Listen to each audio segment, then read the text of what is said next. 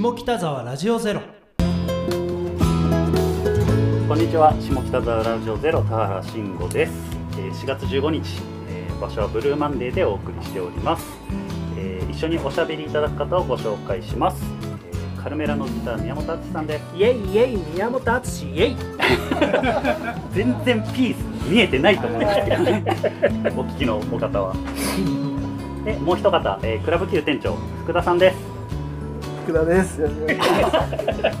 いつ一緒にやってくれるのかなそして前編に続いて、えーお越しいただいておりますアイラブ下北沢の阿部さんですよろしくお願いしますイエイイエイ。えなんだかなんだかすいませんあ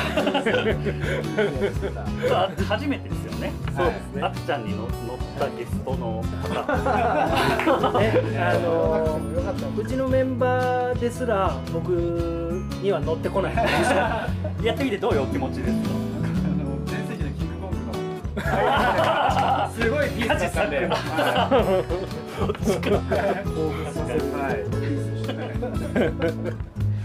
という感じでね、はいで後編は、えー下北沢のまあ記憶に残ったエピソードだったりおすすめのお店だったり印象だったりうんみたいなお話をちょっとお伺いできればなと思ってます。であとはあの個人としてまたは、えーこれ、えー、あいれば下北沢としてですねこれからどうしていくかみたいなお話をお伺いできればと思います。ということで、はい、そんなすごい改まった顔してますけど。うん、もう今出し切りました。これから。これからなんです。ちゃんがもうやってくれるんだ。いやいやいやいや。いやイエイ。イエイ。いやいやカットでお願いします。えー、安倍さん下北沢あの「アイラブ始まってからこういろいろ回ることになったと思うんですけども、その回った時にスーツを脱いで回った時になんかそのスーツを着ていた時とどう違ったんですか？そのなんか。あ例えば同じお店あ。はいでもスーツの時は追い出されたけどスーツじゃないない時はその飲みに行ったのか、はい。えっとそれスーツを脱いで営業というか、はい。挨拶に行ったのか。あの両方やりました。あ両方やりました。飲みにも行きましたし、スーツ脱いでえっと今で飛び込みみたいあなはいはいはい。感じもしました。うん。でもやっぱその当日にというかあの何やってるのって聞いてくれるお店がやっぱ増えたなっていう印象はありましたね。うーん。そうか。やっぱ人なんですよねこの街ってね。うん。だと思いますか、まあ、当時の僕の私服がものすごいダサかったのかもしれない。ですスーツの時は見えなかったなんかこう。うわイモいやつ来たみたいな。どうしたなみたいな。お金ないのかい？みたいでも言ってもね埼玉出身なんで絶対おしゃれだったと思いやそうです。よいやいや全然確かに。福田さんとかやっぱ苦労されましたが徳之島あそうじゃないですうんかか鹿児島県はいのもうみ南の島なんで東京来てすぐの時はえっ、とチャイ中国中国っぽい服着てたんですはい。着着てたんですよ僕。はい。なんでですか？かっこいいかっこいいと思って わかりますわ。そそれで、はいはい。はいえー、と初めてのバイトの面接行ったんであだ名がリそれでリーになったんですよ。えそういうことなまあ、んです。まあ一応ちょっとあの坊主伸びかけの感じでブルース・リーっぽかったのもあるんですけど その上でさらにカンフーで来てる。んでもうねそそれしかないバイトの店長そこのだ仕事の店長にあだ名でリーってつけられたんです。よで、はい。ブルース・リーのリーだったんですか？えでももうこれはライフハックですよ。あのちょっと目立った方がはい。ちょっと変な格好していくぐらいの方があだ名ついて可愛がられる。そうみんなかわい、まあ、可愛がられましたね印象的ななんかエピソードとかあります？そうやって行った中で。そのうんまだ下北に馴染んでない状態じゃないですか。うんうんうんその時にうわーこれが下北かって思った。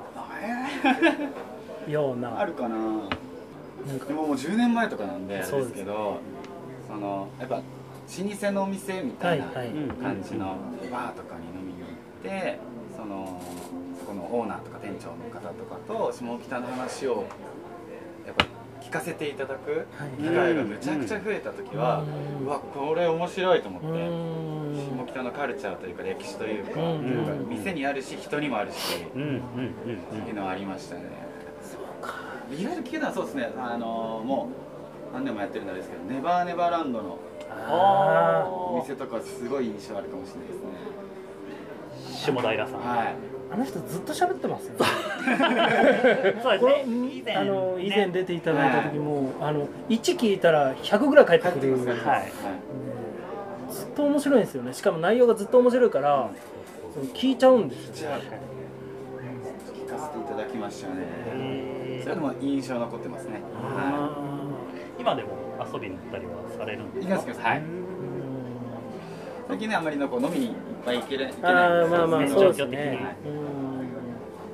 へえ印その下北ってあの歴史あるじゃないですか。でも下北の歴史って知らないんですよね。歴史ある町なのは知ってるけど、うんうんうん。そのどうなってこうなったかとか意外と本とかあんまないしなんかそれを勉強しようと思うと急に硬い本が出てきたりとか。でなんだろうなと思うとやっぱりその街を飲み歩いてる人たちの方がよっぽど上手にその当時のことをその目で語ってくれるからそっちの方が面白くてそれまとめた方が本として面白いんじゃないかぐらい。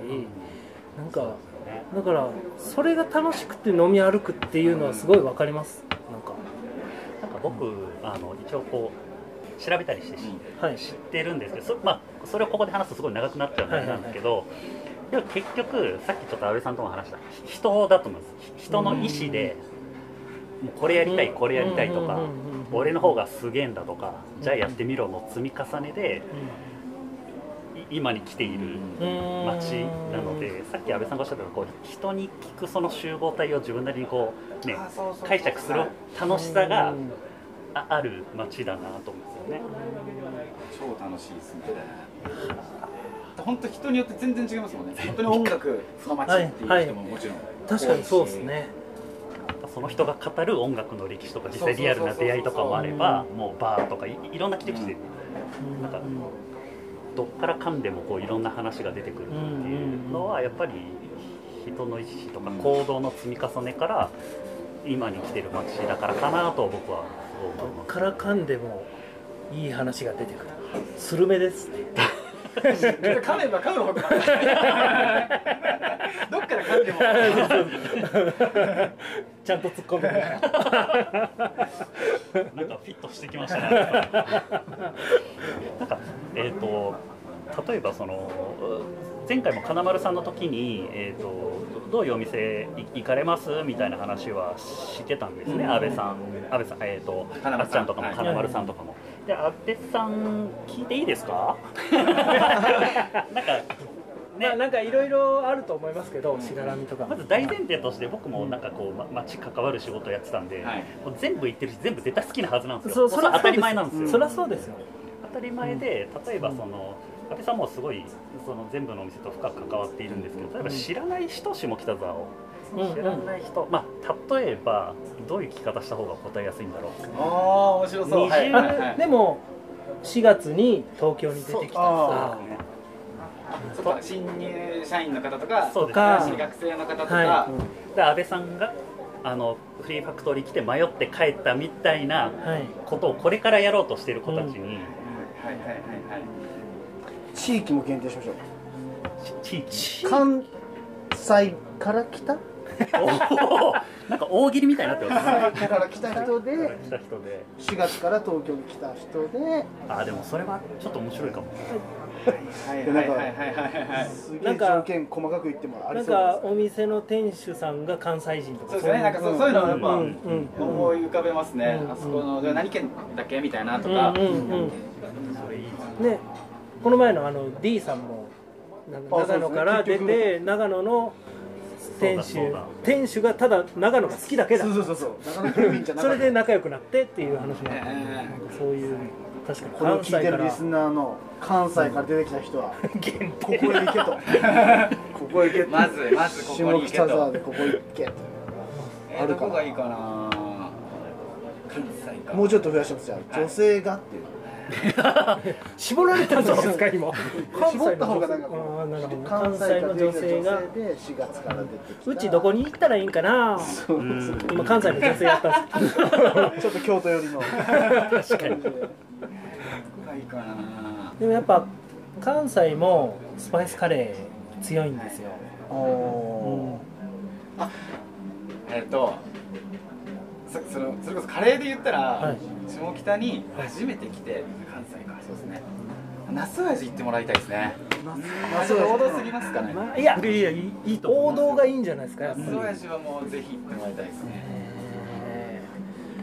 カレーといえばナスの味ってありますけど、うん。また関いや関西のスープカレーが人気っていう流れから、ーえナスの味だったらまた違うタイプです、ね、いや僕ねそれこそそのまああの下北のそばに住んだんですよ、はい。東京来て。でカレー食べたいなと思って当時10年前ぐらいでまだそんなにあの来たばっかりの人からするとアンテナがないんですよね。そのカレーを盛り上げようとしているアンテナがなかったので僕は。カレー食べたいなと思ってこうネットで調べるじゃないですかでナス親父っていうのがあるぞと思ってそっかナスの入ったカレーかと思って。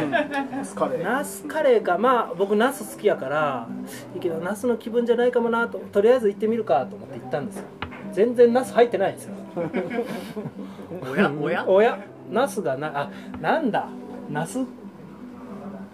ナスってついてるけどまあカレー屋さんなんだと思って、うんうんでちょっと路地やし、そうなんかこうどちょっと緊張しながら入ったんですけど、そのその緊張を全部吹き飛ばすぐらいあの王道に美味しいなんかちゃんなんて言うんでしょうあのスパイスとかスープとかそういうものではなくもう王道のカレーで真っ向勝負に美味しいんですよ。えで感動してわあ美味しいカレーあるんだと思ってでしばらくしたらカレーフェスなんてものがあって、めっちゃいっぱいカレーあるんだと思って、確かに。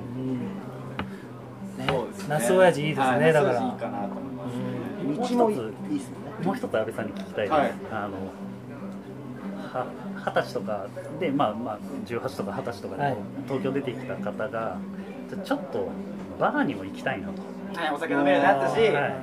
うんうんまあで怖いじゃないですかバーって。怖い。うんうん。その最初のねこう扉を開けるのがそう。やっぱり。そうですよ僕なんか最初トラブルピーチに最初下北が一番最初です20何歳の時に初めて行ったんで。もう初日で潰れてましたね。酔っ払ってあの階段降りるの超きついですよ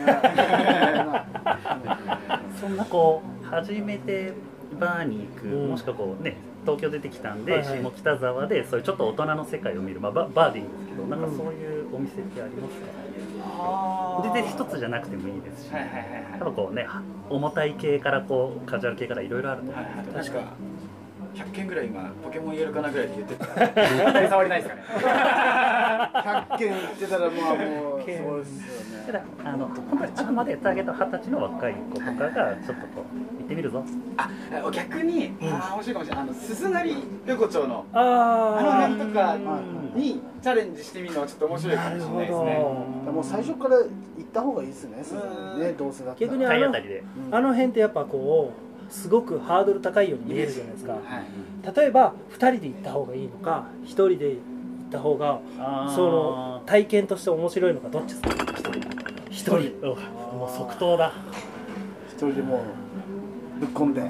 なんかえっ、と海外に行って、はい。日本人の友達一緒にいたら日本人と喋っちゃうみたいなあーなるほど感じじゃいなるほど。よりかはあその場のそのお店の、えー、とスタッフの方であったりお客さんと話した方が面白いんじゃないかなって思います、確かにねでも本当に下北いいバーめっちゃあるんでいっぱいありますよね説得力ありますよねあの最初ね、うん道に迷ってこう来たけどその後アイラブでこう体当たりではい行ってねこう関係が作れてる安倍さんが言うってことはありかなではえー本当はねいっぱい言いたいお店あるんですけどそりゃそりゃもう時間もあれナス親父と、えー、鈴なりにうん。まずはねまずは王道ですしもう入門としてもバッチリです。し、広がりも期待できるとい。いうことで、はい。えー、とこの辺りではい。安倍さんから曲紹介をお願いしてもよろしいでしょうか、はい、はい、わかりました。えっ、と今村京志郎さんで、えー、デイドリームビーバー。